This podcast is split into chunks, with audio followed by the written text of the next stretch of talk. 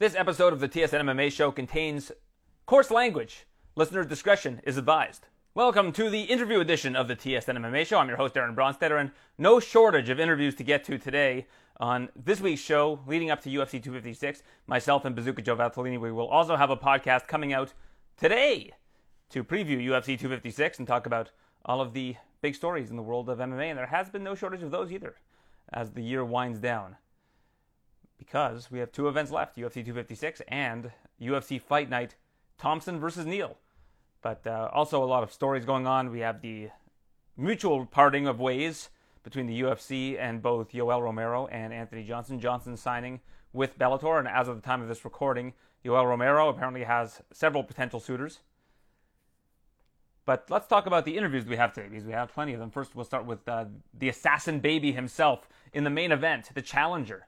Brandon Moreno, looking to bring home the gold and become the first Mexican born fighter to win a UFC championship. And uh, also the first Iridium Sports manager. I keep pushing this narrative of uh, Jason House, but he, the guy's a very hard worker, and uh, I think that uh, it's long overdue that he has his first champion. And I know that Alex Perez had that opportunity just three weeks ago, but now Brandon Moreno is the next person to have that opportunity to bring some gold home for the Iridium Sports management team. And then, co main event, El Cucuy will join us on the show today. Tony Ferguson, he has a lot to say, and he'll be taking on Charles Oliveira in the co-main event. Uh, one of the fights I'm most looking forward to this entire year.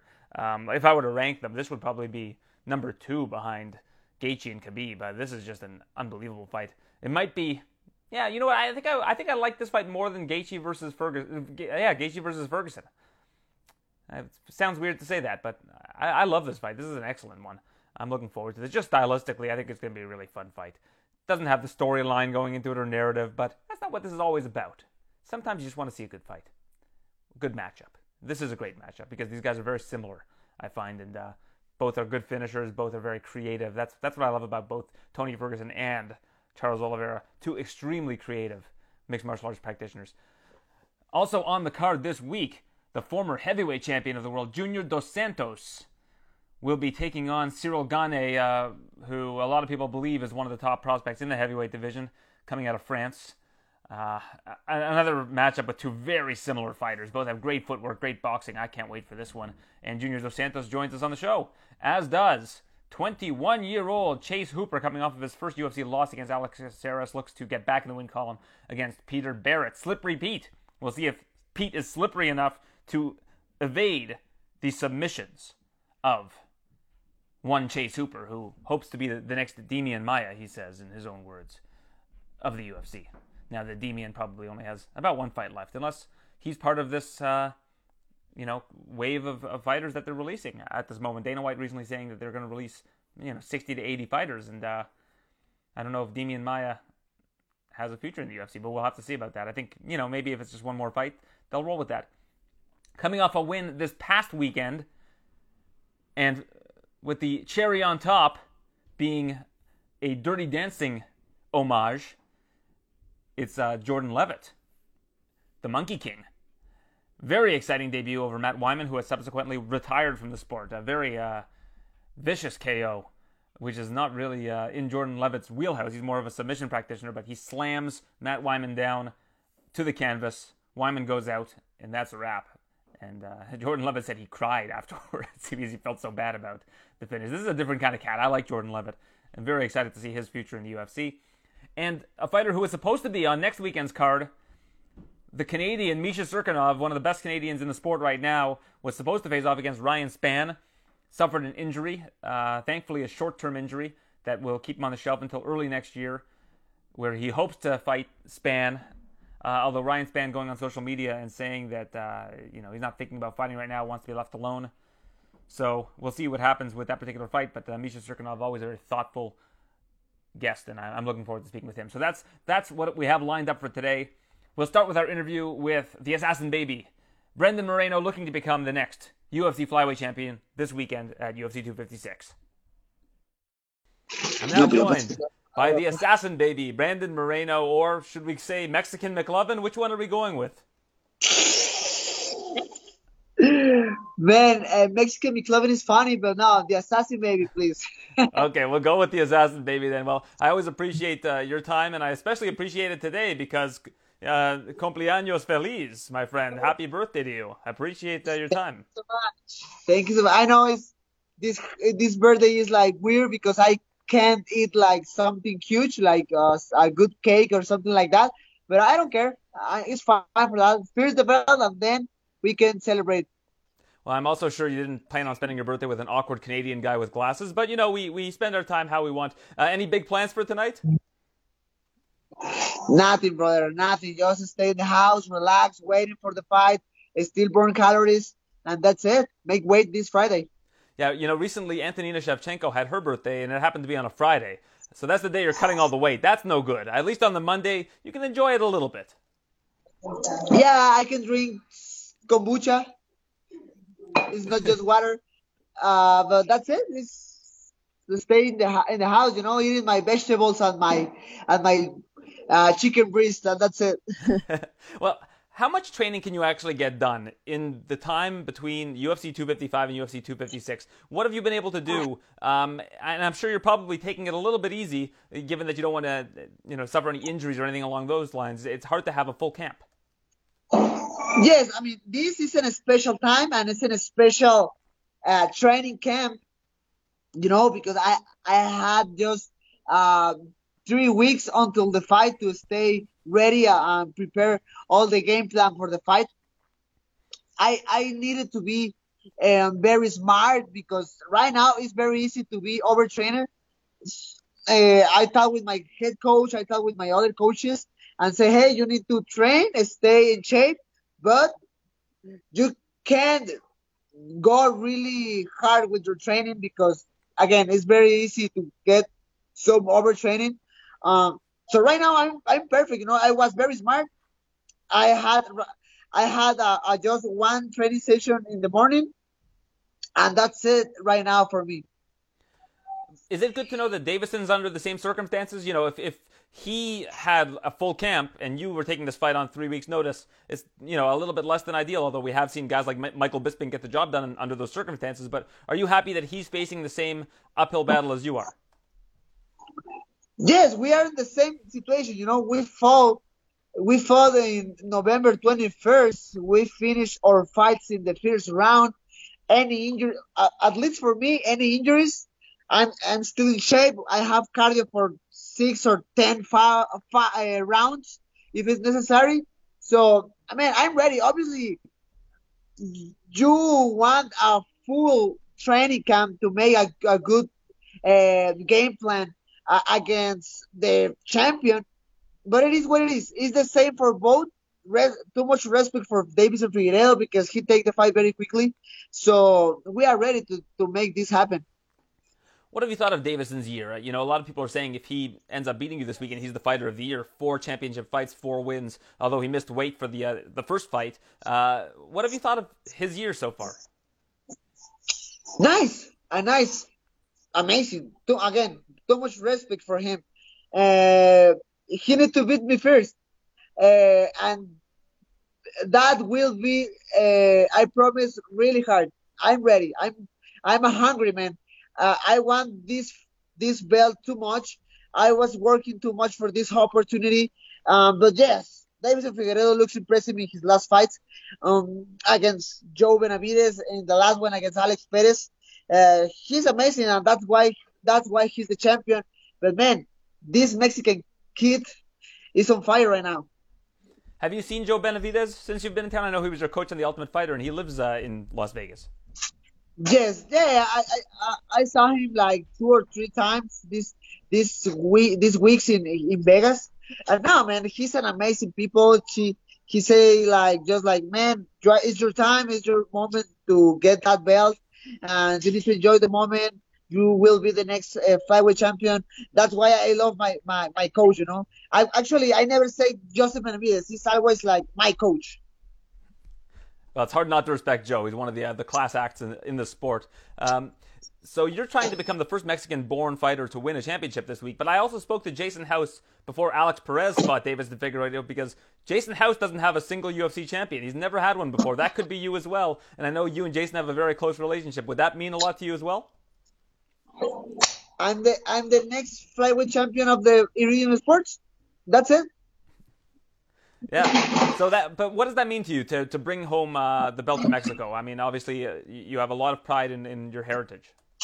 Uh, nah, it means for me everything. You know, uh, uh, first, uh, when I met uh, Jason House before, uh, he started to work very, very good uh, in my career. You know, so you know, be uh, his first. Uh, champion of in the in the company and in Iridium is make me feel happy for for for all the team. You know, not just me for the team, and specifically for me to be the the first 100% Mexican uh, champion means everything. You know, because I know I have the opportunity to change all the game, all the sport in my country you know, to get more, more support from from the companies, more support for the government, you know, just like like boxing, man. You know, it's it's hard for everyone there in, in, a third world country, but you know, I think it's harder for us because it's a relative a new sport in the country, so we can change the game now. And I know Dana White's looking to build a performance institute in Mexico and really build the sport up there. You, would you like to be the face of that? I mean, that seems like something that you would be able to carry on your back. You're just such an easygoing, fun guy, and you you, you love your country. Man, I would love to to be to do something important. You know, I know about the project with the new performance institute in in Mexico City. Um, I live uh, in Tijuana. It's too far to to the to the uh, to the you know Mexico City and Tijuana are you know like far, but yeah, man, I I I want to be the name, you know, the the the face of that uh, performance institute. Why not? Tell me a little bit about how you grew up, about your upbringing in Tijuana, and what made you decide to become a fighter. was occasional, but so occasional. Occasional is the word. Occasional. Um, because I don't have like a history in the sports with my family. For example, you know, my parents are uh, hard workers. You know, they they start his piñata company in Tijuana very young to try to try to go good a, a, a good um, life to me and my brothers. Uh, but I don't have a history of sports in my in my in my family. So I'm starting this sport just to do some something in my in my day, you know, in, in, with me to do some exercise. To, I was a shabby kid in that moment, so I'm start to train this sport, start to be better in this sport, and start to love more and more this sport. And here I am, fighting for the title. Uh, 15 years uh, later. When did you realize you were good enough to make this your career? Sorry? When did you realize that you were good enough to make this your full time career, your job? Uh, I don't know. Maybe when when I'm maybe like in my because my my fear my fears uh, three or four five professional fights uh, doesn't want the, the way I, I wanted, you know, in, in my life because I win the first, I lost the second one, uh, win the third one, lost the next one. So my first uh, fights were, were uh, was crazy, but when I started winning, you know, I, I went to the flyweight division and started winning and I started watching my evolution in this sport and say, hey, maybe I can do, do something in this sport. I feel like you enjoy being the underdog. You're the underdog going into this fight, and uh, even when you were on TUF, you were a big underdog. Uh, when, when you were facing guys, you were one of the lower seeds on the show, and now here you are fighting for the title. But you must really enjoy that. Man, I love to be the underdog. It's the the best place to stay, you know, because you don't you don't have too much pressure. You are always happy. I mean, I'm always happy, but you know, And Figueiredo need to make a statement that night, but me not. I'm happy to be to stay. I was trying to to win in the fight. I mean, and I know a lot of people can say whatever they want, but at the end of the day, I have the last word. You know, I love to be the underdog because I'm always winning. And that motivates you, I imagine. It inspires you to to uh, work extra hard when it comes to these fights. always, you know, because I I know I need to put some statement always when I go to my fights. Um, I need to make some good statements in my life. Um, again, be the underdog is the best for me, and I and I don't care. I don't care what the people say. If the people are are talking about this fight, you know, and they say something like, "Oh, Figueiredo is amazing. Oh, Figueiredo, he's so powerful. He's the next superstar of the company. He's the next Demetrious Johnson." But man, I have the last word. You know, we'll see what happens in December 12th. Just uh, give me the opportunity. Just give me the chance, the chance to change my life, and we'll see what happened that night. And when you when you look at Figueiredo, he has lost before. Do you do you look at that as a blueprint when you look at his fight with Formiga? Man, and everybody forget the moment. You know, he he lost in less than two years. You know, he lost against Formiga, and and I know I can do I can do that. I I beat Formiga before, and I know I can beat Figueiredo definitely. All right. Well, it's a pleasure speaking with you uh, as always, Brandon. Uh, cumpleaños feliz, cumpleaños feliz, te deseamos todos. Cumpleaños feliz. I don't know any Spanish. I learned that just before this interview. Was that any good? Amazing, brother. It's the best song this this day. All right. Well, hopefully more people sing it to you, and that doesn't end up being the best song of the day overall.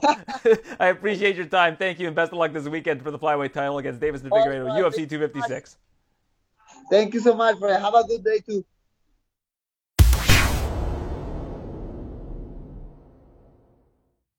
I'm now joined by El Cucuy, Tony Ferguson. He's in the co-main event against Charles Oliveira. This must be a fun opponent for you. You look at what Charles Oliveira's done, all of the submissions, the record holder for submissions. This seems like it's right up your alley. Absolutely, I'm a really game opponent for uh, in the submission category myself with the snap jitsu and uh, Charles Oliveira a little bit more traditional. Dude says he's got better Muay Thai and wrestling than me, so it's actually in his opinion. So I'll respect that. But uh, this kid's gonna have his hands full this weekend, brother when you watch his fights and you see the different cre- the kind of creativity that he has, does he remind you of you at all? I mean, you guys are two of the most creative, most entertaining fighters in the UFC. Um, as far as like, I don't, I don't consider anybody that's like me. There's only one other Cucuy. Like, I don't talk to myself in third person and stuff. But with Charles Oliveira, the stature, the length, his ranginess, and his quick, fast twitch muscles, and how he jumps on submissions really fast. I mean, he's his own person, man. I gotta give props to that. But uh, he tries to, you know, with the sunglasses and the talking style and I, whatever, man. It's cool. It's it is what it is on that part. Like Max Holloway says, right? It is what it is. I'm not sampling from him, but it's a fighter's fight, and uh, I'm excited for it. If you guys are excited for it, I'm glad to be a part of it for you. 256 co-main event. Uh, personally speaking, I think it's one of the fights I'm most excited for from the entire year. I think it's a fantastic matchup. Uh, when, when you look at this particular card, UFC 256, it seems like you were fairly insistent on being on this particular card. Uh, why is that? Well, because I didn't want to get forced in, into a different division. How about like or in a top five position? I was number, rank number two, three. I forget what rank I'm in. But what I saw was like they were going to take number four, number one, put them over here, make a fight and then I wanted to fight Chandler, but Chandler said that uh, he he wanted to fight too, but the UFC said that uh, he had an opponent already. Or and then Chandler was like, "Well, wait a minute, I don't have a fight." And then they're yelling at him for basically saying, "Oh, we do, we don't." And so somebody was fucking lying along the way. And so I took matters in my own hands instead of waiting all the way until Abu Dhabi and all this other stuff, and then having me keep putting this way, like in a division, how they always fucking do, because that's how UFC works and matchmaking I decided, you know what, let's throw a wrench in the whole entire marketing thing and let's make myself readily available because that's what we are. We're always fucking ready. So, I mean, I've been competing for 30 plus years, so I know I know the schematics and how, how people work.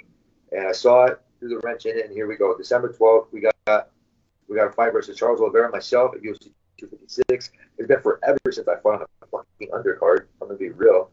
I'm gonna be real. And last time I lost was how long. It's all that fun stuff, but this is an interesting fight because I'm having fun. There's plenty of juice in the squeeze left for my family, and there's a lot of ways that I can get in there and get that victory.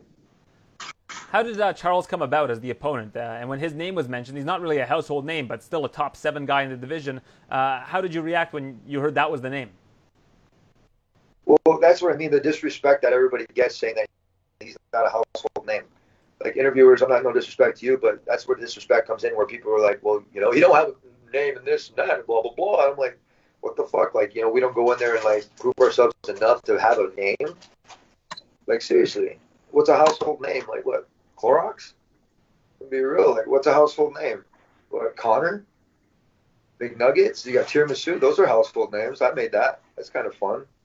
And be real, he's a game opponent, dude.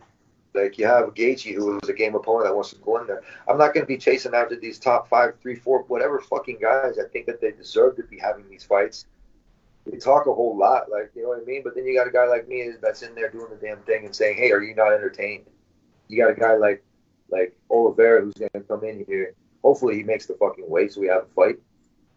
That way, we can handle business like professionals. Because if you can't make the weight, how do you expect to be a champ and make championship weight to get that title? These are things that we need to make happen. Like I'm being real, and that's why I'm here. I'm here fighting for my shit, not for everybody else. But I'm making sure that everybody demonstrates to themselves to the max, the max of their potential.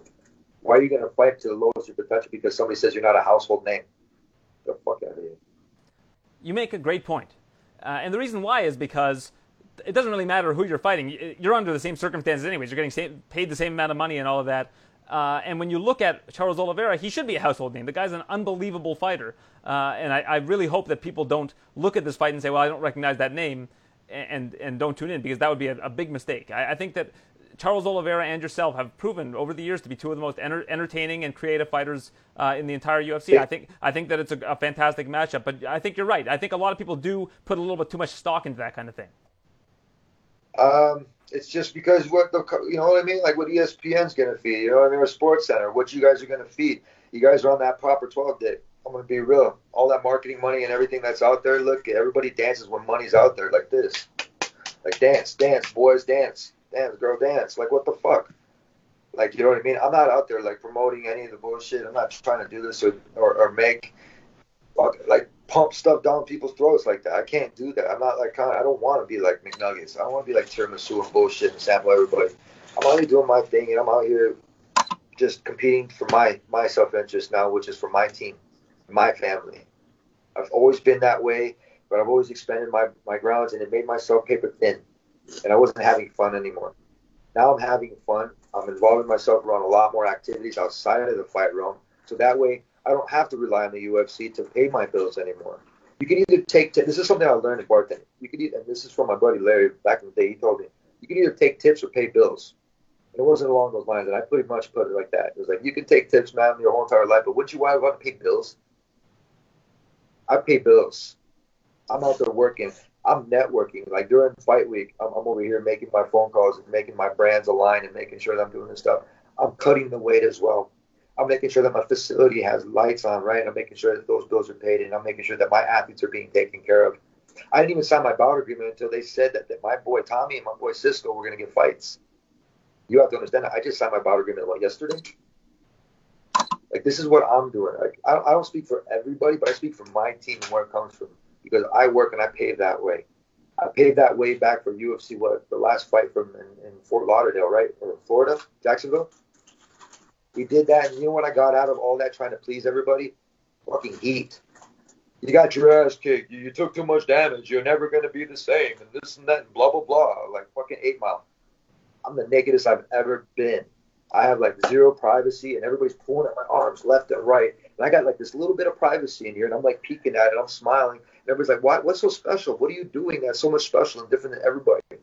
And they're trying. They're pulling at my arms and they're pulling at me, and I'm just sitting here laughing, struggling. And eventually, they're pulling at my clothes, and then and then they're ripping my stuff apart, and they're of trying to fucking figure out what is so special about what I have in my academy or in my life.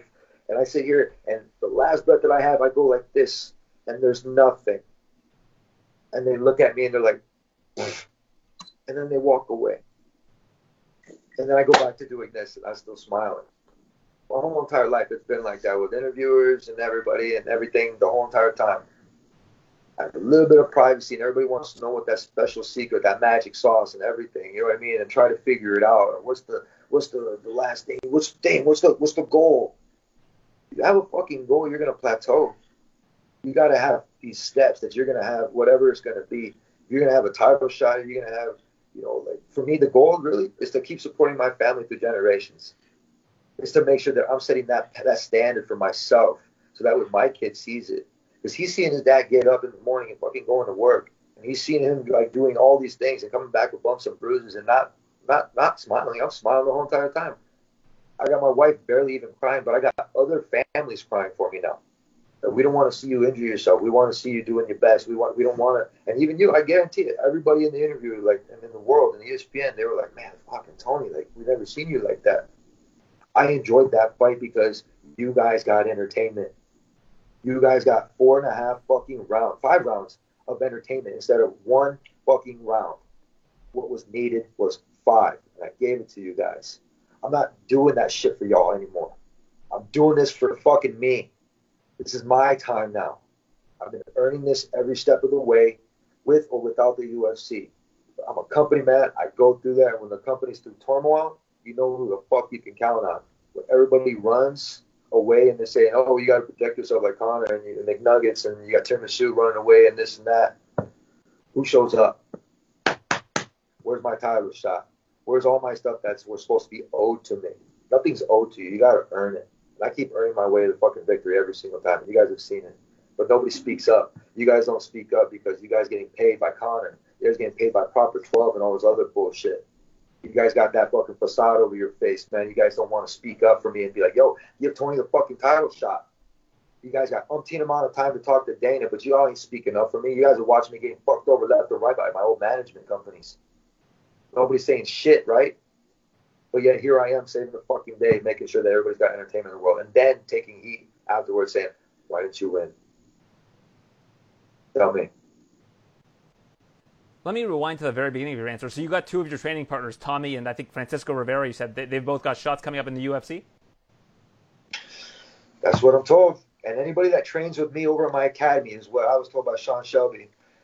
I have applications in my resumes from other people, but if they're training with me and they can get through the park and they can come to my academy and get past that level and they can maintain it mentally, I will make sure they get trained enough because I come from the Ultimate Fighter. I graduated from that program, the mailroom program, where my word is my bond. They have that and they understand that now, and I've earned that shit. So I mean, from the UFC, from the bottom of my heart, thank you guys so much for fucking allowing me to have that encouragement because you guys know I don't bullshit with my training, and you guys know I don't bullshit with my way I speak. My boys are always ready. You got Tommy Aaron, you got Cisco Rivera, and I got Anthony Gonzalez out of my corner, and we're gonna make sure we fucking come out of here with this victory this weekend at UFC 256. We are on the undercard, and I'm very proud, proud, proud, proud to be on an undercard for a guy like Figueroa and Moreno to fucking fight. That guy got balls, bro. He just fought. He just fought. And he said, you know what? I want to fight again. That is what we need. I don't speak for everybody. I'm like, man, this guy gets it. This guy fucking gets it, man. That's cool. I don't mind fighting on an undercard like that. What the fuck? Here, put me in, man. I don't have to be main event. I don't always have to have the spotlight around me. Who wants that all the time? Who wants to be praised all the fucking time? Where people are like pulling at you and you become jaded, where your clothes are so ripped apart because like everybody's like just, oh, he's got praise, and they're gonna roll their eyes and do the yawns and the shit. Nobody wants to see that. Nobody wants to hear that. I'm a bartender. I got so used to fucking like being able to see other people that were the life of the parties, man. And then just like everybody be like, man, fuck that guy. I'm not like that. I'm not trying to always have the fucking pride around me, but somehow it's always like that. But I'm not going to say I don't like it. I'm going to say I'm trying to do something with it. Which is encourage everybody else to have that recovery life. During the pandemics, make sure y'all take care of yourselves. Why do you think it's the role of media to lobby for you to get a title shot? I, you mentioned that off the top of your previous answer. Um, what would you like to see media do more? Uh, you know, what, what do you think that we um, are not doing right in in a sense in terms of trying to lobby for you to get a title shot? I wouldn't even say this for me. I would just say because there's so much ass.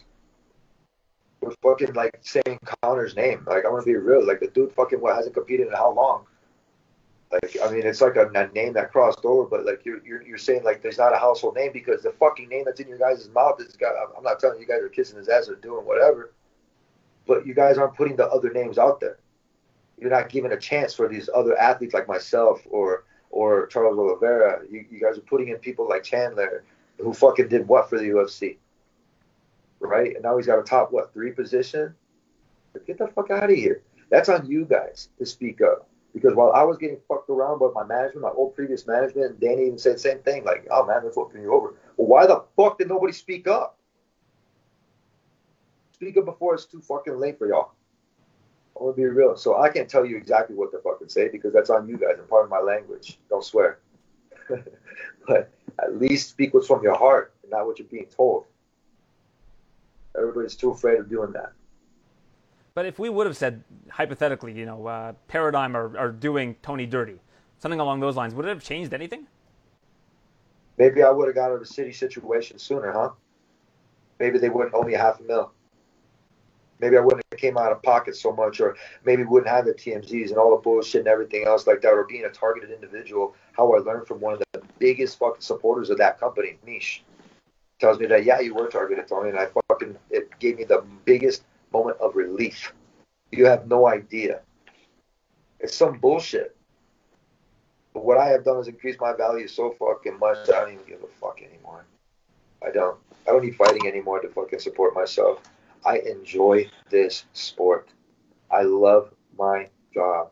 I love the fact that I'm going to go back to school and get my fucking doctorate so all you motherfuckers cannot fucking tell me I'm wrong. I want that degree than I want that title. That's fucking gold to me. What are you getting a doctorate in? Physical therapy when I started, and they made it a doctorate that year when it was supposed to be a four-year program. I thought it was. I thought I couldn't handle it. I thought it was gonna be too much. And here I go throughout the whole entire years, fucking figuring out what I like to do. Hospitality management's right there, but I love to help with people and I like to recover right. I've helped my knee recover all the way, right? I did that same shit myself. I went and looked at the doctor and I saw that doctor that I went and shook his hand. He's not even fucking working anymore because he was fucking people over with insurance. He was doing that with NFL athletes and stuff like. I got tired of looking at people like that. When people shake your hand, they want to shake it neutral. Watch, guys. When somebody shakes your hand, they're dominant over you. They think that they're fucking better than you if they shake their hand like that. This way, they're very open and receiving. That means they're very welcoming.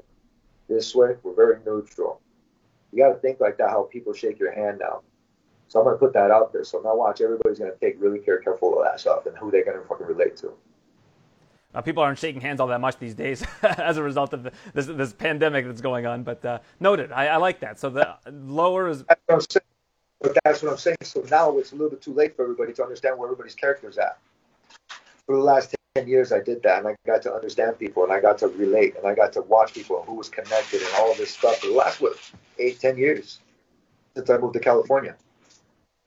I'm from Michigan. California, I love California, but it's not going to change me and all this stuff that I did homework and notes on and got to read people and see how everybody really is.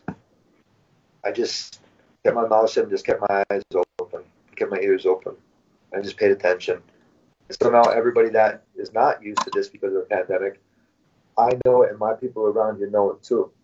Who, who's who's who's the hardcores? Mr. Glasses right there, my guy right there. You're fucking real.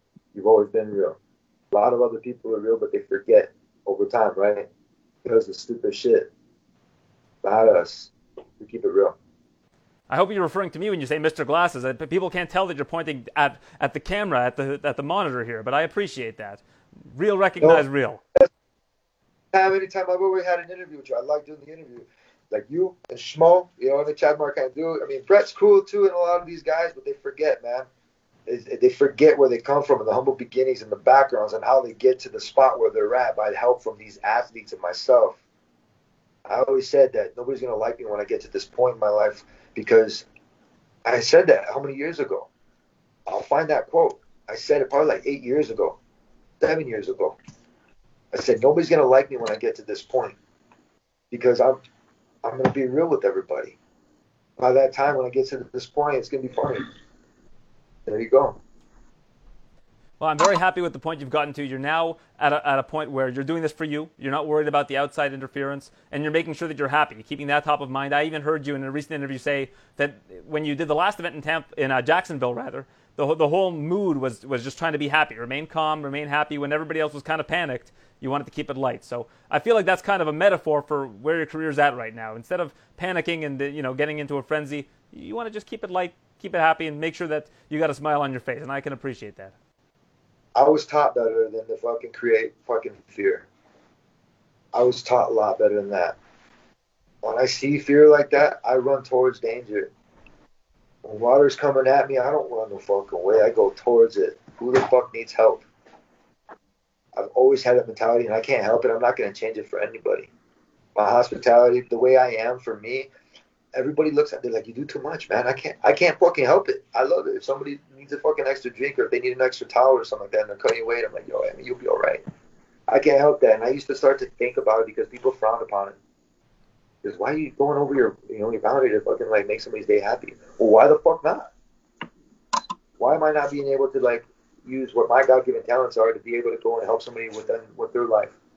Like you said in that interview, you're like, you said it with the, the with the thing where I walked in like an apocalyptic, right, and everybody's had fear in their face. When I carried that belt, it was like over there, and everybody said, "Why do you carry that belt with you?" It's a reminder, not just to myself, but to the other athletes of what I went through. So that way they can fucking not make the same mistakes that I did. That way they're smart. That they talk, they listen to my interviews, and they're like, and you know, when it becomes a meme, which is funny, right? And I'm very fortunate that everybody considers me like a Chuck Norris. But there's only one fucking Chuck Norris, man. I'm no fucking Chuck Norris. That guy's fucking one of those guys. I'm me. I'm I'm I'm, I'm an entertainer. I built a character. It's an idea. Like how Will Smith says, it's an idea. I built that. I put it out there, and a lot of people, they can relate to that idea and they can correlate to that, and they really want to get to know me, then they'll really find out how to fucking like they'll ask me questions and they'll be a part of it and be a part of the things that I have instead of just the interviews. They want to get involved, and that's that's incredible we have this platform to be able to go out there and demonstrate what we're doing as, as our talents on that in that octagon. And I say it as an as an artist, you have to paint that canvas, right? Not paint it with blood, but that's where everybody's fucking mental capacity is at. I say as an artist, you have to go out there and paint that canvas. That means you have to demonstrate your moves and your talents out there, especially for everybody if that's what you're doing it for. Everybody takes everything into completely different like vibes, man. That's why I say it's like this right here, right? It's like, where's everybody's mental thought? Where's everybody thinking? What's what's what are, what are their vibes or who they're surrounding themselves around? You can tell immediately like who people are surrounding themselves with, good or bad. If they come in with an attitude, you're like, man, hey, relax, chill out. That's how it is, man. And we're during this time. So without any further ado, we got UFC 256 this weekend. You got myself, the co-main event with Charles Oliveira. I mean, you got Figueroa that's headlining again, coming off of a victory over Alex Perez. I got to work with Alex Perez. And I kept trying to tell the kid, come back to the academy. But he didn't make it a point to come back.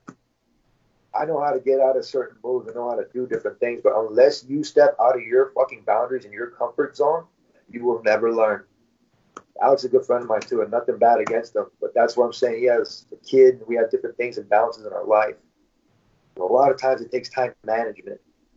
That's not my own thing, but I, I got taught that and it's learned, not by my buddy over here, but somebody else that's really close to me. Time management is the one thing that we all forget about. You got to have time for me. That's me time. If you're going to take care of yourself, how do you expect to take care of other people if you can't take care of yourself? We expend ourselves, we spread ourselves so damn thin that it's, it's so funny that you got to snap, you're going to break. Can't do it, man you have your me time first, right? And then you fucking be able to take care of everybody else afterwards. You have to do that. For a split second, you have to be a little bit selfish to take care of your breathing and your heart rate because these are the only two things that we can really control in our life. Everything else is up to big guys upstairs. Yeah. There's only one Chuck Norris, only one Tony Ferguson, and uh, you are all about hospitality. You've been very hospitable with your time. I appreciate that. Yourself, Charles Oliveira, co-main event UFC 256 this weekend, and congratulations to you on baby number two. Hey, thank you very much. Salute.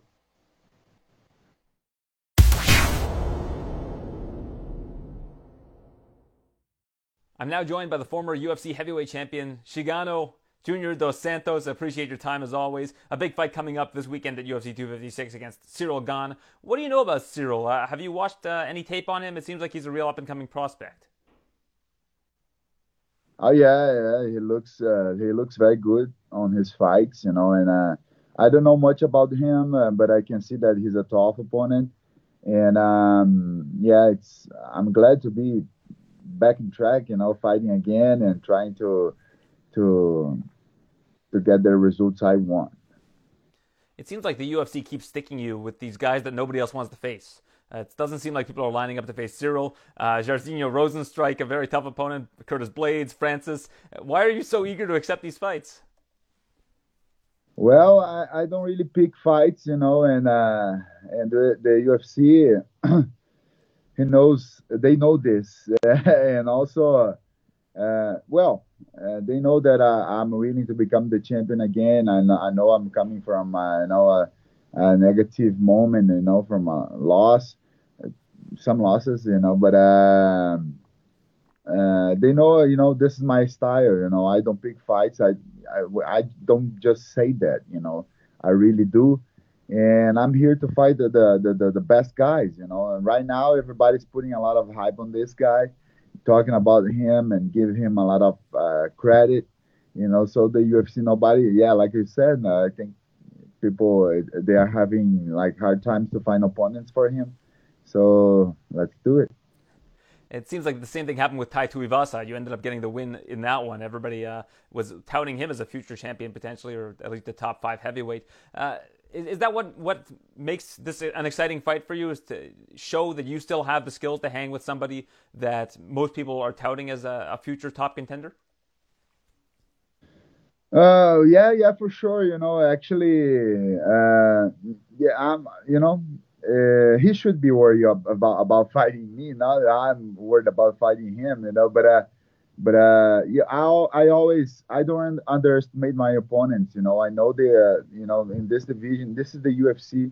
The best fighters in the world, the world are here, are here fighting. You know, so um, uh, I'm ready to go there, give 100% of me. You know, it, it's a it's strange you know people people they are always very critical. They are always very uh, they like to to whenever you're leaving something bad you know people they they they, they kind of want to put a lot more, more attention on that and take advantage of the, the moment. But i'm fine with that man. Life is not easy you know life's like that uh, uh, and uh, I, I already went through so many hard moments in my life and this is just one more you know and uh, i'm actually happy to be fighting on this saturday night and uh, my my biggest will you know i'm willing to go back to my winning streak and uh, i'm ready for that that's a great perspective to have. And the thing that a lot of people don't look at is the matchup. I think in this particular matchup, uh, Ciryl's not exactly a guy that has incredible power. He's not like a Francis Ngannou or like Rozenstruik. He's very, very technical, which I think suits you very well because that's always been your bread and butter. You're very technical. You've got great boxing, great hands. Is is that why this fight uh, is also exciting for you? Is because it's a he's a very similar fighter to you, in my opinion. Oh yeah, yeah, that's true. Uh, he moves very well, you know, like I do. and um, he deals very well with the, his own weight. So uh, it's a it's a it's something p- positive, you know, for him, you know, and uh, yeah, the style of the fight will be will be very interesting for the fans. I really believe, you know, because he he really believes on. I I can see that he is very good on the stand up, you know, he got some ground game as well. He already showed us, and uh, yeah, no doubt it's gonna be a a very interesting fight fight you know but um uh you know this is the heavyweight division as uh, you can say like people doesn't have knockout power maybe a little less maybe a little more but uh there is always power involved on this on this on this division you know because the guys are, are big guys you know and uh with a lot of um a lot of power involved like i said you know so uh i'm expecting a, a, a good fight and uh, like I said, you know, I'm ready to win. I'm not trying to suggest that he has pillows for hands by any means. Of course, in the heavyweight division, anybody can get knocked out at any time. Uh, are you happy to get this fight done before Christmas so you can spend uh, the holidays with your family without having to worry about an upcoming fight? Oh yeah, for sure. Actually, when as soon as they offered me offered me the, the fight, you know, I was in Brazil. I wasn't uh, really training, you know, getting prepared for the fight. And so I, I, I asked the UFC to to uh, to put, push the fight to January, you know, so would be I would be able to prepare myself better, you know, for the fight. But uh, they want they really want to do this fight on December, so here we are, you know, ready to go. And uh, yeah, it's always important, you know, to spend time with with the family. I've been doing that a lot, and I'll keep doing this. You know, I, actually um, uh, yeah, uh, I'll put 100% of me uh, to have a good result, to have a to at least you know uh, put a like 100% of me on the fight. If I do everything what I what I'm there to do, you know, I'll be I'll I'll be I'll be fine with myself, and I really believe you know I'm gonna get the W, so then I can celebrate with my family. We've had some releases uh, recently in the UFC. Uh, I know they didn't re-sign Fabricio Werdum, and uh, they've recently released Yoel Romero as well as Anthony Johnson. It seems like a lot of the, the fighters that have been around for some time um, are, are starting to part ways with the, the UFC. Uh, does that concern you at all? Or I, I, know that you are the type of person that's taking fights with just about everybody, and I'm sure you're in the good graces of the UFC. But when you see a lot of the older fighters uh, getting let go, th- does that concern you at all? Well, I can. I have to say no because uh, you know I cannot deny that uh, we we think about it. You know, if they they're re- releasing all these guys, maybe we can be one of them. I, I, I don't really know, but I, I'm not worried about that. I'm not thinking about that right now because uh, man, uh, in the UFC you have no options. You know, they can release you from your contract the the, the moment they want. You know, we are employees here and we just have to, to do our best to keep uh, to keep working. Uh, they can release you anytime they want, you know. So uh, now they are planning to do this in a, in a big way, you know, releasing more people. But um, yeah, it's kind of it's kind of strange, you know. I don't really uh, stop to really think about it, about that, you know. But um, yeah, it's a it's a I don't really agree with the way the way with the way that uh, things happen, uh, you know, to with these guys or whatever. But uh, but it, you know, this is this is a business. they are doing their business. That's what they think it's gonna be good for them. Go ahead and do it. What part of it do you disagree with? Just the the, the fact that these guys have been in the UFC for some time and uh, they've they've been. I mean, Yoel Romero, very high level fighter, fought for the belt this year. Of course, he fought for the belt, and uh, like uh, not him, not just him, uh, many others. Like you, the, the show is made by the the, the, the fighters, not the, the, the UFC itself. You know, so uh, the fighters, uh, uh, it's uh, it's kind of strange because sometimes people they don't really understand about fighting, so they just want to see the two guys throwing punches on the face of each other. You know, they don't really care about uh, uh, who's fighting or you know the technical point of that. You know, Yoel Romero, man, he's an amazing, amazing fighter. You know, no doubts. He sells a lot. He people loves to watch him. And uh, but yeah, UFC like UFC decided to, to release him because of the age, because of the the I don't really know what, but it doesn't. I, I whatever they say, it doesn't make, really make sense, you know especially if he's, he's in uh, the 40s, 40 something, 43, 40, 44, whatever. Uh, especially if he's in that age, he's something special. He's been in this sport for so long, you know. I think UFC should uh, respect that point a little more, you know, and uh, and give him uh, more credit. Ah, he's coming from three losses. Okay, uh, but uh, he, he, just fought for the title, like you said, you know, and he's always giving good shows. Um, but like, like, I said, it's a, it's a business for them, you know, and um, uh, whatever they want to do, they will. Do you think that it's going to affect the, the quality of the product? You see a lot of these entry level fighters from the contender series. A lot of them are getting contracts. If you look at how many were signed from the, just this season, um, it's not that they don't belong in the UFC, but there are of course, like you said, people know fighting know there's levels to this game, and that there are people that are the top tier fighters, and those are the ones that you want to hang on to. Uh, and it looks like some of the some of these guys that have been let go are are being let go because they don't have enough roster space. Uh, yeah, it's uh, uh it's kind of like that, you know. It's a uh, um, it's a strange situation. That's what, what I have to say. You know, I. Um, I, I, sh- I think they should, uh, you know, um, give more attention, more respect, you know, for the guys like Yoel or whatever, you know, there's there's old guys. Like you said, he did, they didn't resign with uh, Werdum, who was, you know, maybe because the guys are old, but whatever, you know. Uh, uh, well, there's if they there's always you know another uh, ways to go and I, am sure these guys will find a, another way to go. And um, you know, it, it's, it's still the UFC. It's gonna be still the the UFC, the biggest and best you know MMA show in the world. Everybody's gonna be uh, watching. It's just a point of um, opinions, and it doesn't really matter. Do you still think that Anderson Silva can hang with some top guys in the UFC? I mean, I know he won a round against Uriah Hall. Uh, even a lot of people thought he won a round against Israel Adesanya, the current champion. Uh, were you surprised to see his departure from the UFC? Um, well, yes, I was. Uh, actually, I, I, the, the Anderson case is kind of different, you know, because he was saying that he would retire. He was saying that he would like to stop, you know. So, uh, so after the fight, I think it, it changed a little bit, you know. He he he he, wants to continue fighting. You know, man, he's Anderson Silva. He's a legend. You know, he did uh, so amazing things for this sport. So I have no doubts that uh, people out there, all the fans out there, you know, they they want to see him fighting again.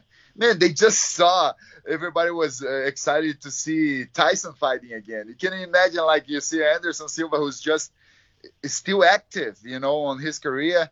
So uh, I, I, think it, I think uh, uh, it's a it's, this this thing of retiring is a is a very personal thing you know. Uh, but uh, when you're living a bad moment or something, people kind of they want to kind of push you for that. It's it's very strange, you know. But uh, but uh, like you like I said, you know, there's no what we can do about it. We have to absorb that or or just uh, uh, uh, defend ourselves from that. You know, not not allow that to to reach our mind, to reach our interior, because uh, uh, there's many stupid things being said these days, not just in the sport, in the whole world. So we have to deal with, uh, we have to learn how to deal with it. You mentioned retirement. Is that on your mind at all? I mean, obviously, it's not with a fight coming up this weekend. Is not on your mind. But when you look at uh, a career in mixed martial arts, it's obviously a finite time you've been at the highest level of the heavyweight division since the day you entered the UFC. You fought Fabricio Werdum and beat him in your debut. And since then, you've been in the top five of the, of the heavyweight division pretty much for 12 years, which is an incredible accomplishment. Uh, how much longer do you want to do this for? Uh, well, I, I, I feel very good actually, you know. Uh, so of course not retiring. I'm not even thinking about this, this type of things, you know. Uh, because uh, like I said, it's everything is right there. You know, I wasn't uh, losing my my last fights. I lost, but I, I was doing great. I was doing good on my, on my fights. So like I said, the performance is there, the power is there, the stamina is there, uh, the experience. You know, the everything is right there. Is right here with me. You know, so uh, for to be used with, you know, and makes th- and make things uh, work better for me. But uh, yeah, but man, uh, I'll I'll keep going. If there's some point in my career that I see uh, I cannot fight anymore, man, I, I train very hard. You know, at the gym. If you see me at the gym, you know you're gonna say, oh, even my with my partners and, and things. You know, I train very hard, man. It's hard to find someone to train harder than me. You know, uh, and uh, that's why I say that everything is right there. You know, for me to be using against my my uh, my opponents. So yeah, but uh, but the moment I see that uh, the performance is not there, the thing, the power is not there, or maybe I can, uh, it's not for me anymore. Then I will retire. I will spend my time doing another thing, you know, because I, I really believe I can become the champion again. I have everything what it takes to do, to, to do that. And uh, in my mind, in my my head, I will do that. You know, uh, if I didn't believe that, I wouldn't be here. I wouldn't be spending my time doing something else, doing building building a business, uh, uh, give, uh, uh, putting my attention on the things that uh, are, are, will, bring me a, a, better future. You know, I wouldn't be spending my time on something that I don't believe. So I really believe on on who I am and what I still can achieve. And uh, in my mind, I will become the champion uh, again. You know.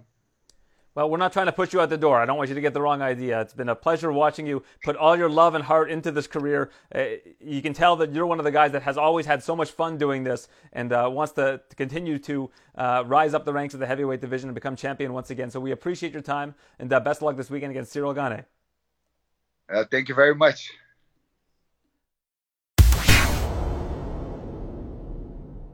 I'm now joined by the teenage dream, Chase Hooper will be facing Peter Barrett this weekend at UFC 256, just days shy of the one year anniversary of your, your debut. So that, that's pretty cool. It's been a full year in the UFC. What have you learned from your time so far in the UFC uh, over the course of one year?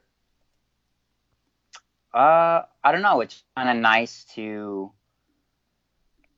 have figured out kind of the process of, you know, having to deal with all the weeks worth of stuff for the UFC and then, you know, the process now with all the COVID restrictions for um, fight week and obviously like the walkout stuff. It's all just kind of um, so much different than it is on the local shows. So it's just kind of cool to have a couple under my belt already and kind of you know know that process a little better.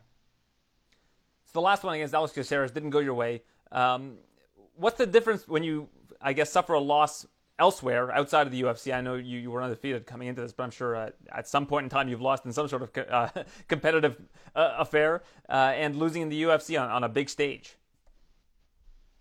Yeah, I mean, I've been losing my whole life, so it's not um, it's not like this was anything crazy for me.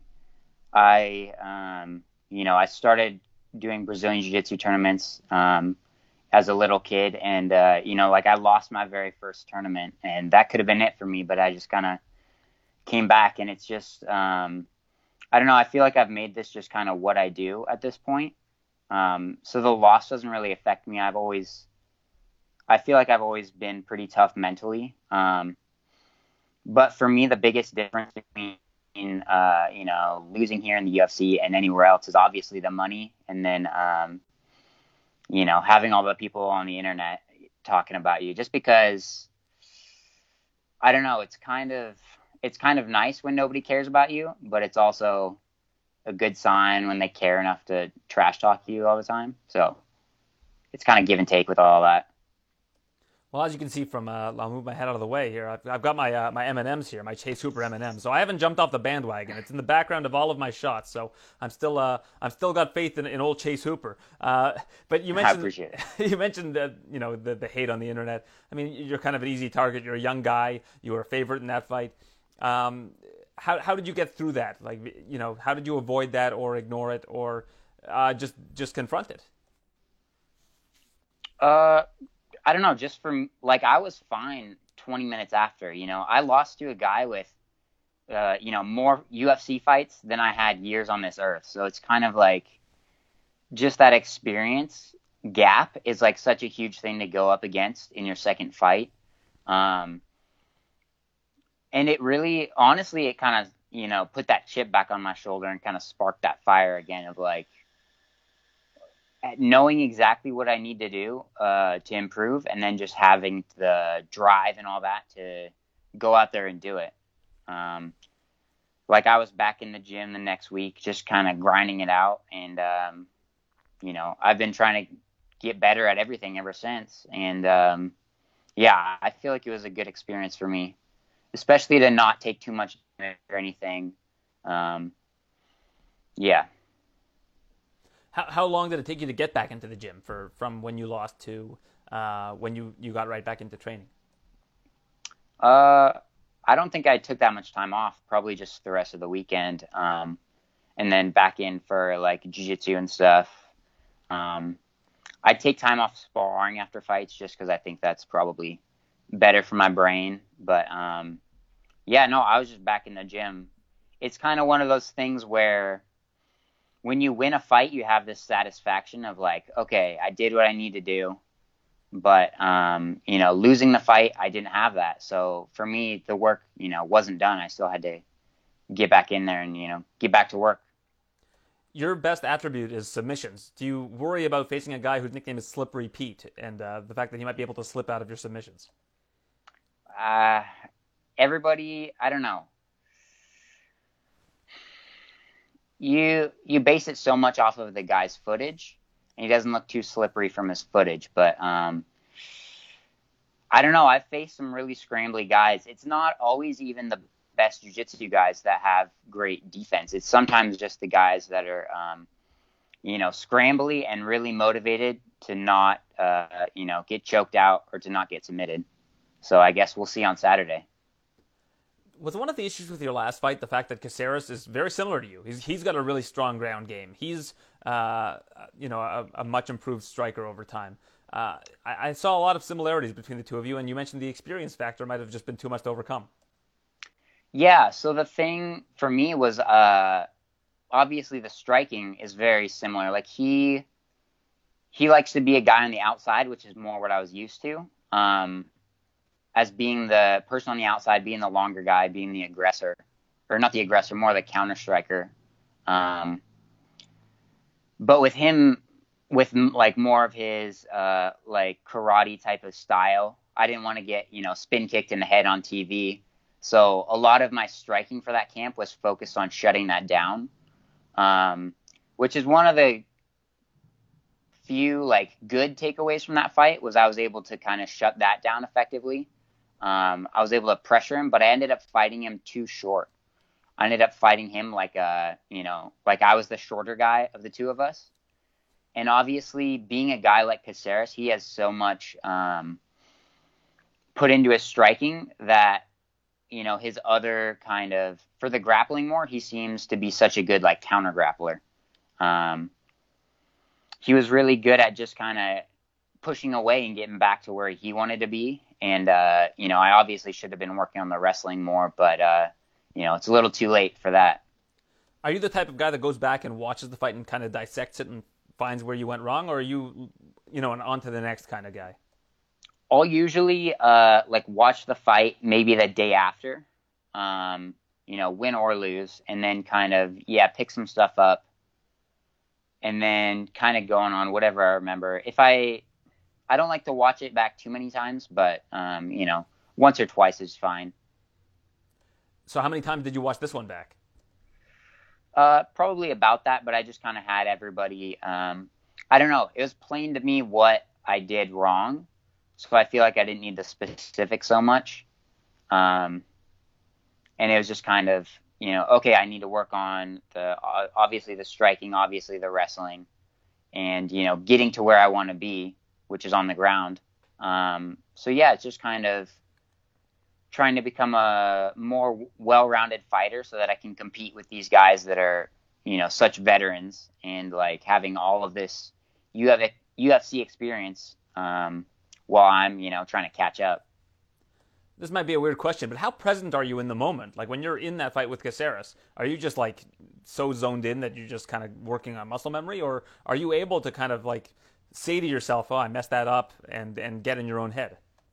I think I'm getting more to the second side of things where I'm able to kind of dissect it a little more. Um, we'll obviously see when the lights come on and all that, but uh, usually I'm more on autopilot and it's like small kind of corrections in my head. Um, like I'm not thinking about too much because I feel like you have very little time to think. Um, like you can't react while you're thinking about it. It's just uh, kind of whatever happens is going to happen. But there's small corrections like, okay, I need to do this better. Or like, oh, maybe next time he does that, I'll kind of, um, you know, hit him with the straight or something like that. Um, but yeah, a lot of it's more uh, autopilot for me. So your last fight took place uh, at the Apex, just like your Contender Series fight. Um, but the one prior to that was in the arena, was at T-Mobile how how do you differentiate those two experiences, and which do you prefer? Uh, I really liked. I don't know. They're both uh, just kind of so so much on the next level of what I was used to. Um, as far as like the warm up stuff and the walkout, everything's so like professional and high level with the UFC. Like, uh, you know, some places that I fought, you literally just warm up on like uh, tarmac. You know, they have a little tent for you outside, and like you have to keep your shoes on the whole time, type of thing.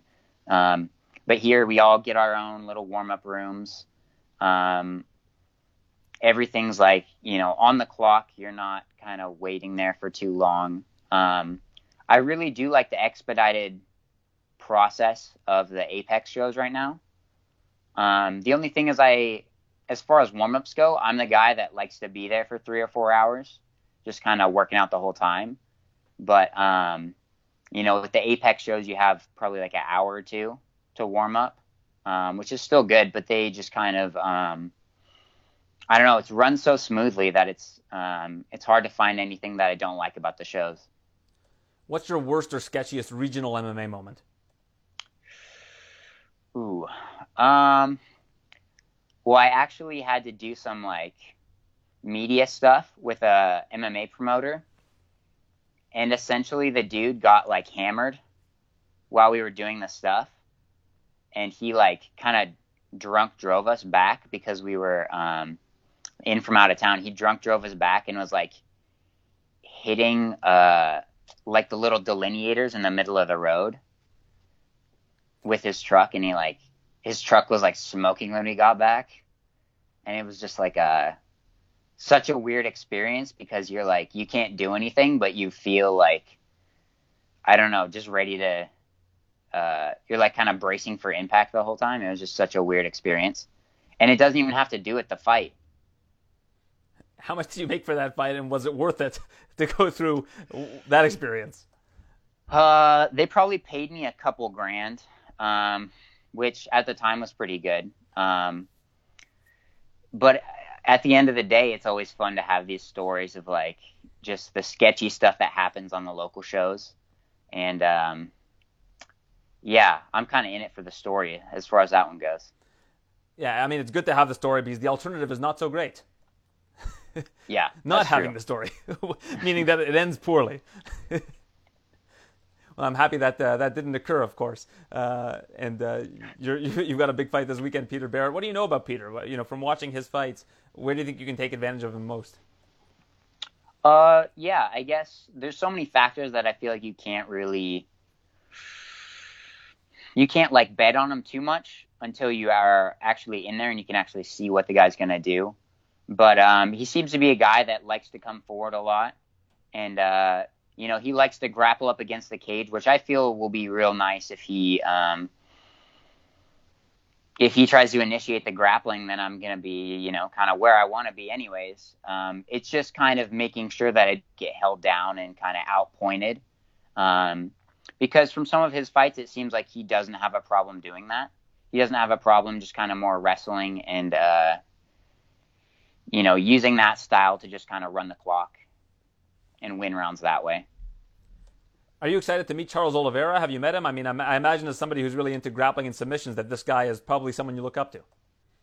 Yeah, I haven't uh, I haven't seen him around yet, but I saw uh, like Mackenzie Dern and her dad, who's a huge uh, jiu-jitsu like legend, Yeah, and uh, yeah, saw Figueiredo, and uh, maybe I did see Oliveira. Yeah, I did see him actually. I forgot that you have Dern on the card too. I mean, as somebody who follows jujitsu, I'm sure seeing her was Yeah. probably pretty cool.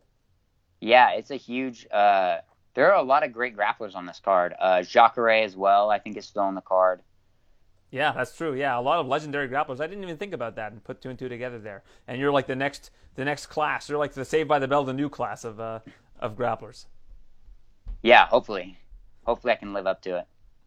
Well, we'll uh, we'll we'll definitely check that out this weekend. Uh, ben Askren is somebody you've been hanging out with a little bit, doing videos with. Uh, what was it like hanging out with Ben uh, in Wisconsin? Uh, it was a good time. I I love doing stuff like uh, training trips when I'm not dieting. That's like the biggest part for me is getting to go and travel somewhere else, and then you know enjoy myself food wise at least. But um, yeah, we had a great time filming stuff. We're actually putting it out on UFC Fight Pass. Um, they've been kind of slowly dropping the stuff this week. Um, but yeah, I had a good time. He's like a he's a normal dude. He's super cool. Uh, and yeah, I uh, you know got him to buy me some food, put me up in his. Uh, I got to stay in his house actually with him, him and his family. That was a good time. Did you ask him to pay you in Bitcoin? Yeah, I did. Uh, we'll see. Still waiting on that. Does your actual dad look anything like Ben Askren? No, not at all. should, I, am curious as to what he looks like just from from this whole uh, this whole relationship you have with Ben. But uh, uh, I'm sure that you'd probably rather just people believe that Ben Askren's your father. Yeah, it's essentially kind of the opposite of me right now. Just kind of take this and like switch it to the bottom. Nothing on the top, but all this on the bottom. All right. Well, I'm having trouble picturing it, but uh, he, I'm sure he's a very nice fellow. Uh, and I appreciate your time, Chase. Thank you for this. Uh, this weekend, yourself, Peter Barrett, UFC 256. Uh, best of luck to you. Hey, thank you.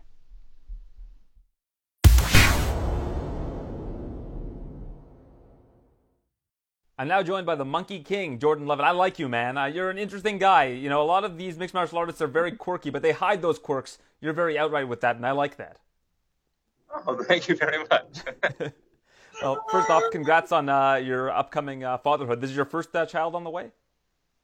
Yeah, my my daughter gets here in February. Yeah, my first one, but hopefully the first of many, I guess. Well, I've got three, so I mean, you know, it's, it's easy to hope for them when you don't have any. But uh, you know, I, th- I, think that uh, it's it's certainly a, a, very rewarding experience being a parent, and uh, so congratulations to you and your wife, and uh, that that should be a fun journey for you, just as this ha- year has been for you uh, on the Dana White Contender Series, and uh, now in the UFC, winning your debut.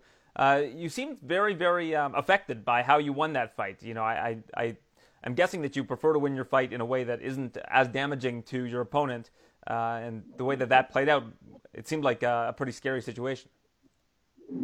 Yeah, um, I guess you should probably. I guess I should have been more uh, mostly prepared for that kind of outcome. But in my head, I didn't. I never saw myself winning that way. Slams are very brutal types of. It's a very brutal type of knockout, and didn't want to win that way. But you know, when you're fighting, you have to take the wins and take the moves that are presented to you. But um, yeah, especially when he didn't wake up for a few minutes, it got me all worried, a little in my feelings because especially because I was a big fan of Matt Wiman when I was younger. So it was a little difficult, but wasn't as difficult as as I think it was for his wife, and she had a pretty pretty good, really admirable um, amount of composure about the whole thing. And yeah, I had mixed feelings. I was happy for the win, but I'm unhappy that um, Matt had to get hurt.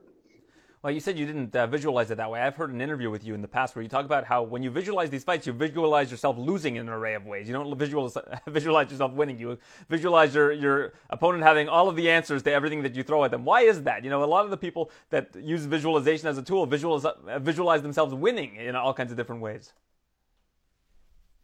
Like memento mori, you got to remember that someday you'll die. And for me, um, I always feel like when I focus on the worst case scenario and I make peace with that worst case scenario, any other outcome, any other outcome will kind of be a positive outcome when I see it that way. So if, I, if you make peace with the worst, then the best will always, anything else will be a good blessing.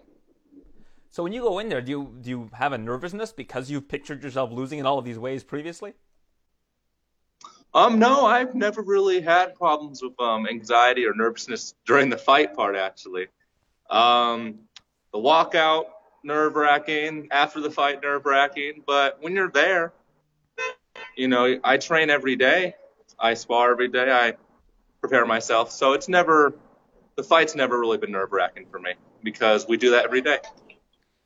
That's a good way of looking at it. And I'm thinking that because you visualize yourself losing before the fight, um, you mentioned that when you like when you see your opponent for the first time, that's the part where your nerves kind of die down because you, you get to humanize them. You get to see that they're your height or smaller or, you know, around your size and not this, you know, one of the craziest things for me covering the sport when I first started covering it was how small everybody is because when you see them on TV doing big things, larger than life things, you picture them as uh, being so much bigger. But uh, like you said, when you when you're face to face with them, that's probably when all of those anxieties go away because the the person that you're visualizing as being this kind of monster is now just like you. Yeah, exactly. Like it's, it's very easy to be intimidated by some kind of vague like fighting avatar.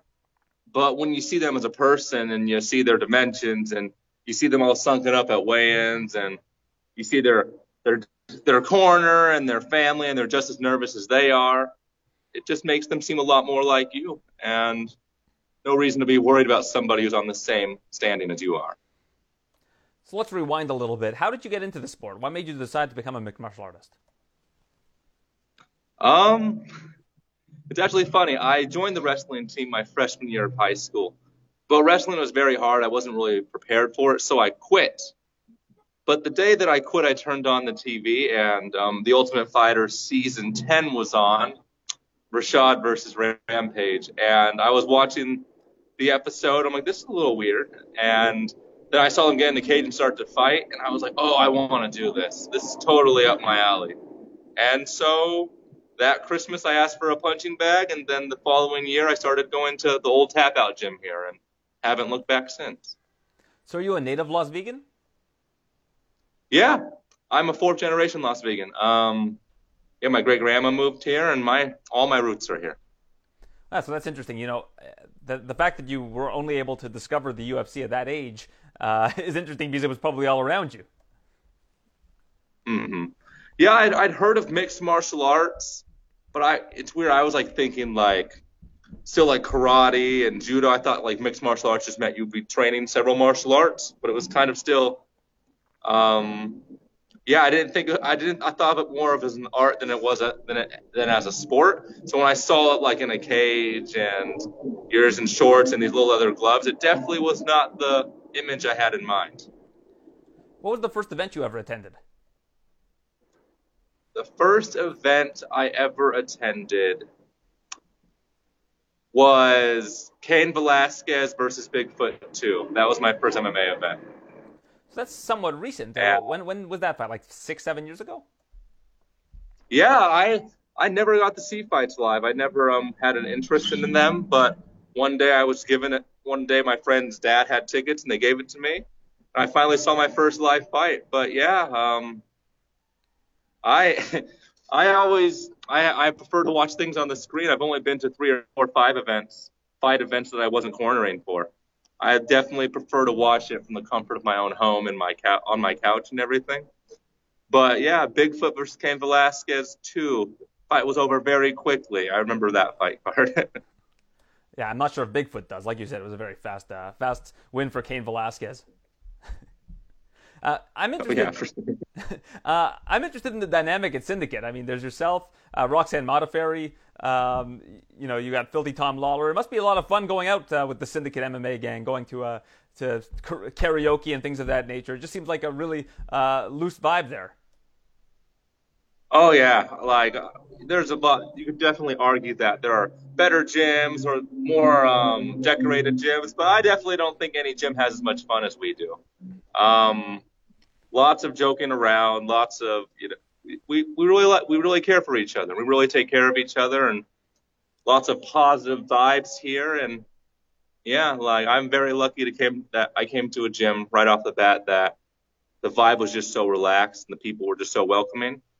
And yeah, we're a family here. We're not just a fight team. I think uh, you and Roxanne have a very similar vibe. You're very upbeat, very happy, and uh, and into lots of nerdy stuff, which is cool. But I mean, cool for at least for me. yeah, um, Roxy was actually has been a big inspiration to me during my fight career and the way I present myself. Um, we're both very square, very nerdy, very um, proper, and I, I I used to have concerns about having to change my personality to fit with the whole fit in the whole fighter mold, um, and I had con- anxieties and concerns about whether or not um, I could be successful or people would even be interested in watching me fight as a person. But you know, when you have Roxy as kind of like a pillar and as an example, it kind of makes you feel more confident in being yourself. And that's definitely one thing I've learned from her is just basically if you're genuine, people will like you. No matter if you're a genuine nerd or you're happy or, you know, maybe you're not violent. As long as you're genuine and you could fight, you'll have a fan base and people will care about you. What's the nerdiest thing you're into? If you were to pick one thing. Ooh. Crap, I pick one thing. Um, I guess. Ooh. I just like to read a lot of high fantasy, like Wheel of Time, Game of Thrones, um, Joe Abercrombie. I like to read a lot of high fantasy books. I'm about to jump into some science fiction though. Um, I just I read a lot of stuff. I'm I read a lot of stuff. I play a lot of RPG games. I watch anime.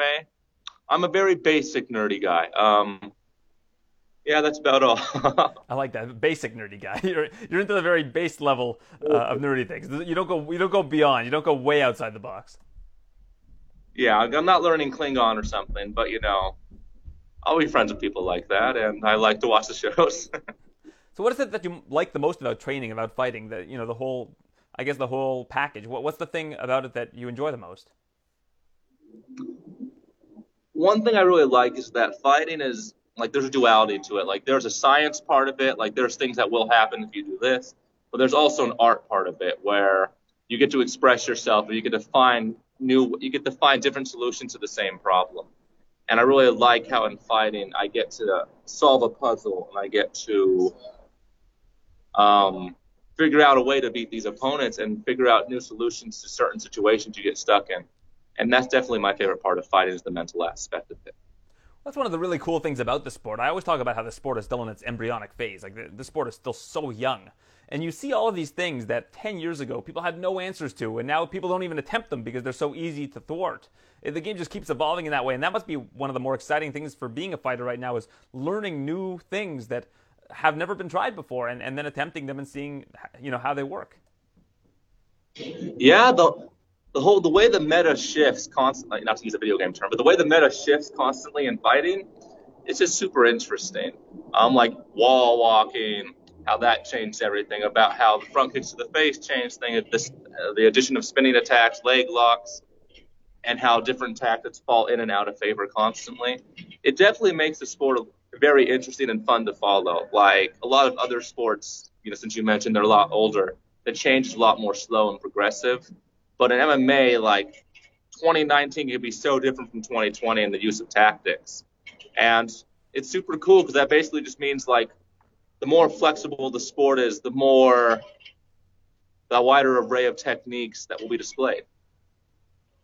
Absolutely. And um, you know, people are always asking, you know, who do you want to fight next? What do you want to do next? I like that you you're kind of like, I'm just going to take a step back for now. I'm becoming a dad, and uh, I'm not really thinking about that right now. Uh, you're not expecting to fight again until you know middle of next year, most likely. Yeah, definitely not until after the baby comes, um, early, late January, early February. Um, I guess I could fight on December 19th. I guess something fell off that was perfectly suited for me. I'd be down for that. But um, I just want to ride this one out. I got a nice bonus, so I'm not hurting for money for one of the first times in my life. And yeah, I'm just gonna wait. But yeah, uh, I see no point in calling people out. The sport changes so quickly because if I call someone out, they may not be they may lose two fights before I fight again. So I'll just wait until I'll wait and see how things are in a few months, and then I'll maybe call somebody out if I have to. Are you hinting at something for December 19th? Anything you heard? You, you've got your ear to the ground. You're in Las Vegas. I mean, I'm not going to say it's impossible. I, I have no. For someone who lives in Las Vegas, nothing... you have a terrible po- poker face. I'm just letting you know. But uh, continue. Yeah, I mean, we'll see. There, there, might be some cards that could, might be some fights that'll fall off, and there might be some catch weights in my future. But uh, I, I can't say anything for sure. I don't know. Like I said, not a great poker face for someone who lives in Las Vegas. We'll just leave it at that, and we'll we'll see what this. Well, I got to get this interview out quickly. I'm th- I'm thinking before uh, some, some some sort of news comes out. Maybe you might want to post this today. We'll see. All right. Well, uh, if if that does happen in December, I'm looking forward to. it. I think your uh, your previous fight was uh, was certainly a lot of fun to watch. Um, I always think that the uh, who, you know who do you want to fight next question is one of the more played out uh, questions because fighters when they're done. They're thinking about you know the next meal. I mean that's probably what, what's more top of mind than uh, trying to picture the next person you're going to spend months training for to get into a cage to, to face off against. Exactly, exactly. well, I appreciate your time, Jordan. It's nice to get to meet you, and uh, looking forward to whatever's next. It might be in a couple of weeks. Who knows? Yeah, who knows? I no one can ever know what's going to happen in this fight game, and I'm thankful for you taking the time out to talk to me, and hopefully I'll talk to you again sometime.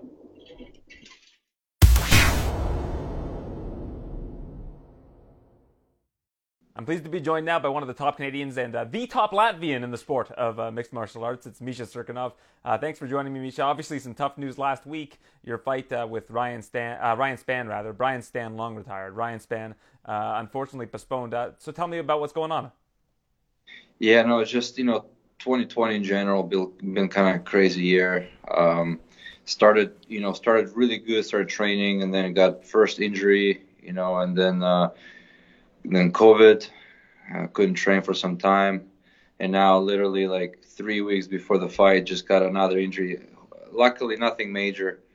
Um, so just need a little bit of more time. So the fight will be the fight is still happening. It's a really good fight. Uh, so the fight is going to get rescheduled on a little later date. Uh, but it's a good fight. Unfortunately, we couldn't do it on the 19th, but uh, we're going to do it in uh, uh, 2021.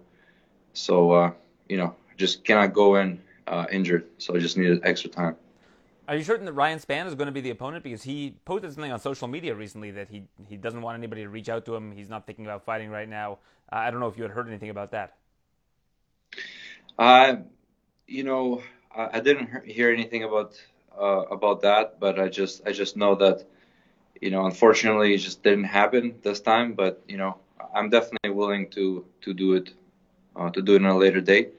So uh, we'll see what we'll see what happens. Like I'm not 100% sure yet, but uh, um, yeah, I'll be I'll be I'll be good to go in uh, 2021. And you're thinking what, like early 2021, January, February, March kind of thing? Yeah, maybe sometime. Yeah, some something like that. Well, that's good to hear. It's good to hear that you're getting back in there. I know this year you haven't had the opportunity to fight, but you were training in uh, different spots. If I if I recall, you went to Australia. Is is that right?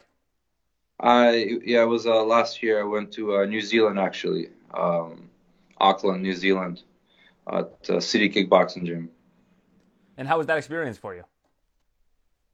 You know, it's really good. Um, it was a good eye opener. It was good to see how guys train on the other side and uh, Israel Adesanya's gym, uh, how how they train over there and uh, what kind of routines they keep. And uh, it was a really good eye opener, and it was good to see how they move and um, and uh, what makes them successful. Um, to be honest with you, before I went there, I didn't even know that's that's the gym I'm gonna end up uh, training at, and I was helping one of the fighters there with the ground game, and uh, yeah, it was just good good experience in general. You know, I got uh, some I got the chance to cross uh, cross train with some of uh, New Zealand, like also top coaches, and just good experience in general. I'm I'm really glad I had that opportunity to do it. And once things open up a little bit more, are you planning on doing that again next year? If, if I mean, if it's possible, who knows what's going to happen uh, going forward in terms of this pandemic? Yeah, you know, nowadays we we don't know what's going to happen uh, through like it's just crazy times, you know.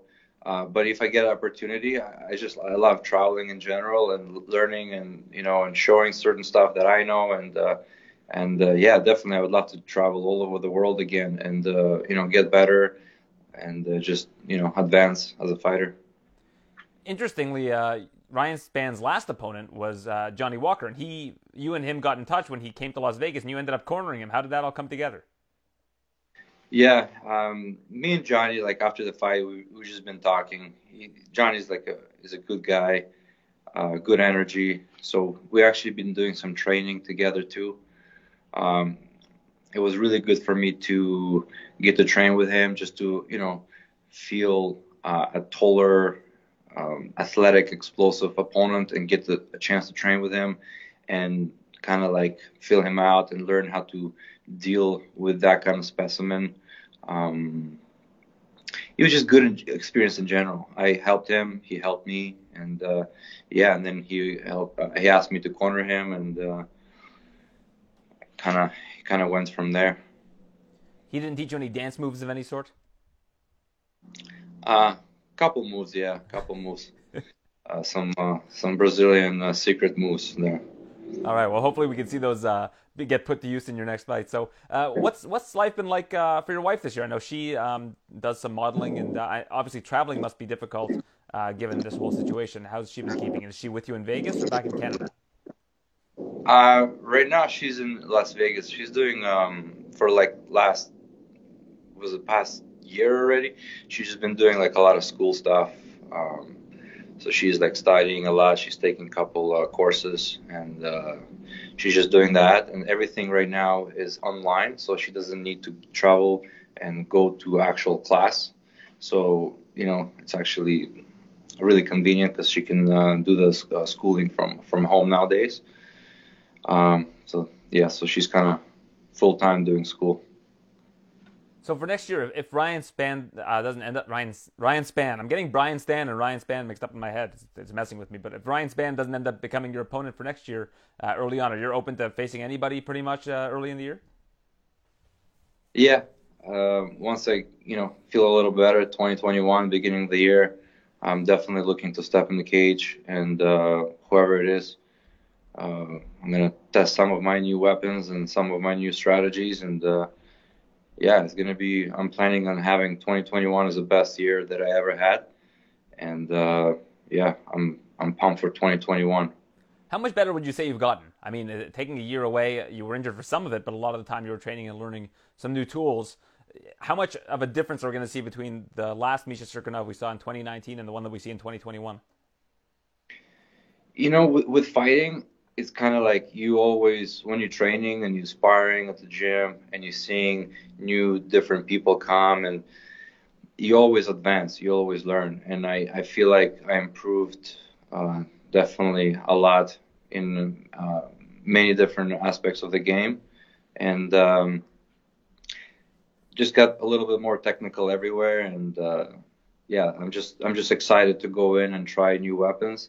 I feel like I'm definitely going to be, I can surprise people kind of from anywhere, really. Uh, so yeah, I'm just, uh, it's going to be exciting. You know, just uh, still some work needs to be done. But uh, yeah, t- 2021, I'm planning having uh, at least, you know, two, three fights and um, starting the year really, really good.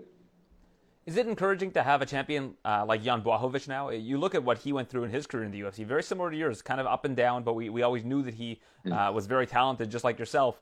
Is it is it nice to see somebody with that kind of a career trajectory end up as the champion?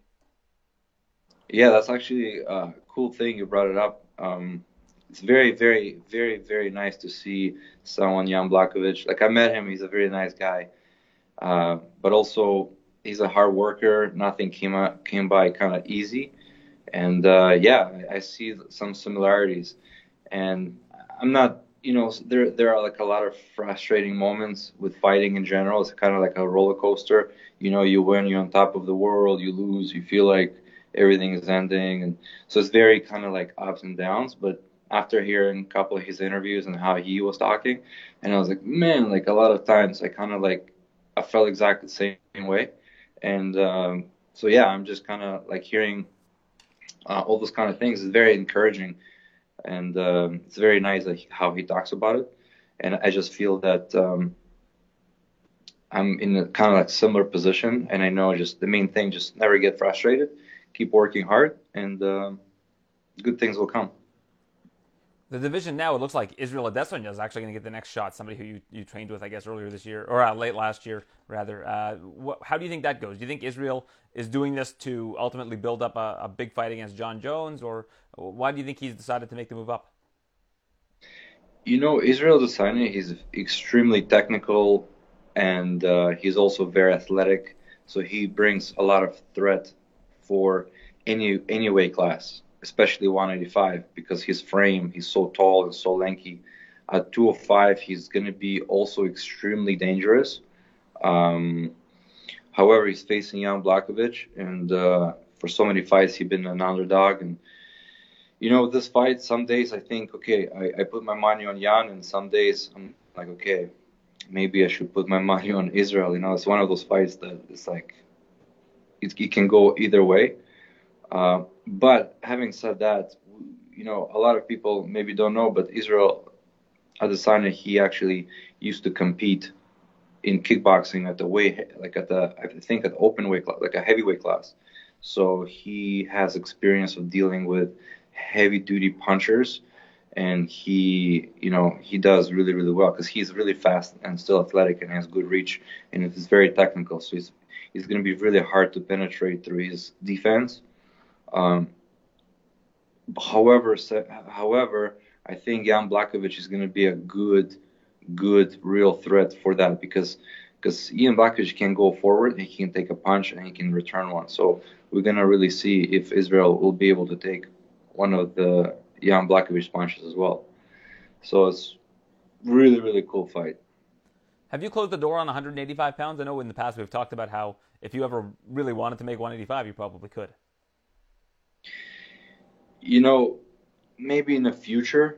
Uh, like right now, I feel like um, I've been adding kind of like I've been I've been fa- I've been training with like many different uh, you know 205ers and heavyweights and I know that like my power and all that like belongs at 205, no problem. But maybe down the road, who knows? Anything's possible. But for now, I, I, I feel good. For now, I feel good. Like I've been, you know, getting better, and I, I feel like 205, I can I can do really really well at 205.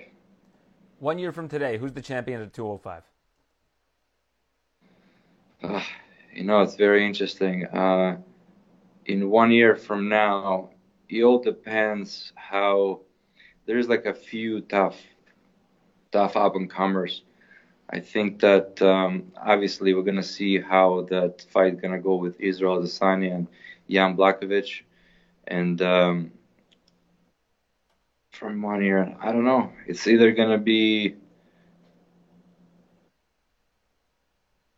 for some reason I think it's gonna be one of the up and comers. I think we're gonna see a new I think I think we're going to see a new champion.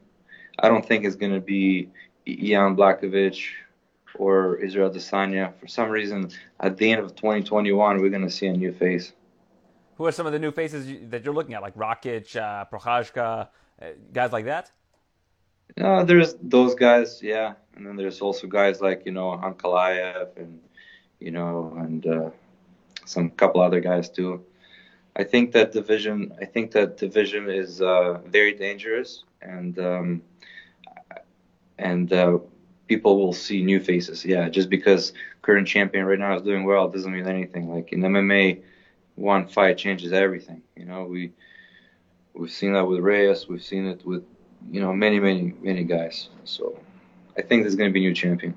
Do you train with Francis? Out of curiosity, I know you're at Extreme Couture, but do you ever uh, spar with him or anything along those lines? Yeah, yeah. We uh, we do some uh, sparring and uh, some grappling time to time.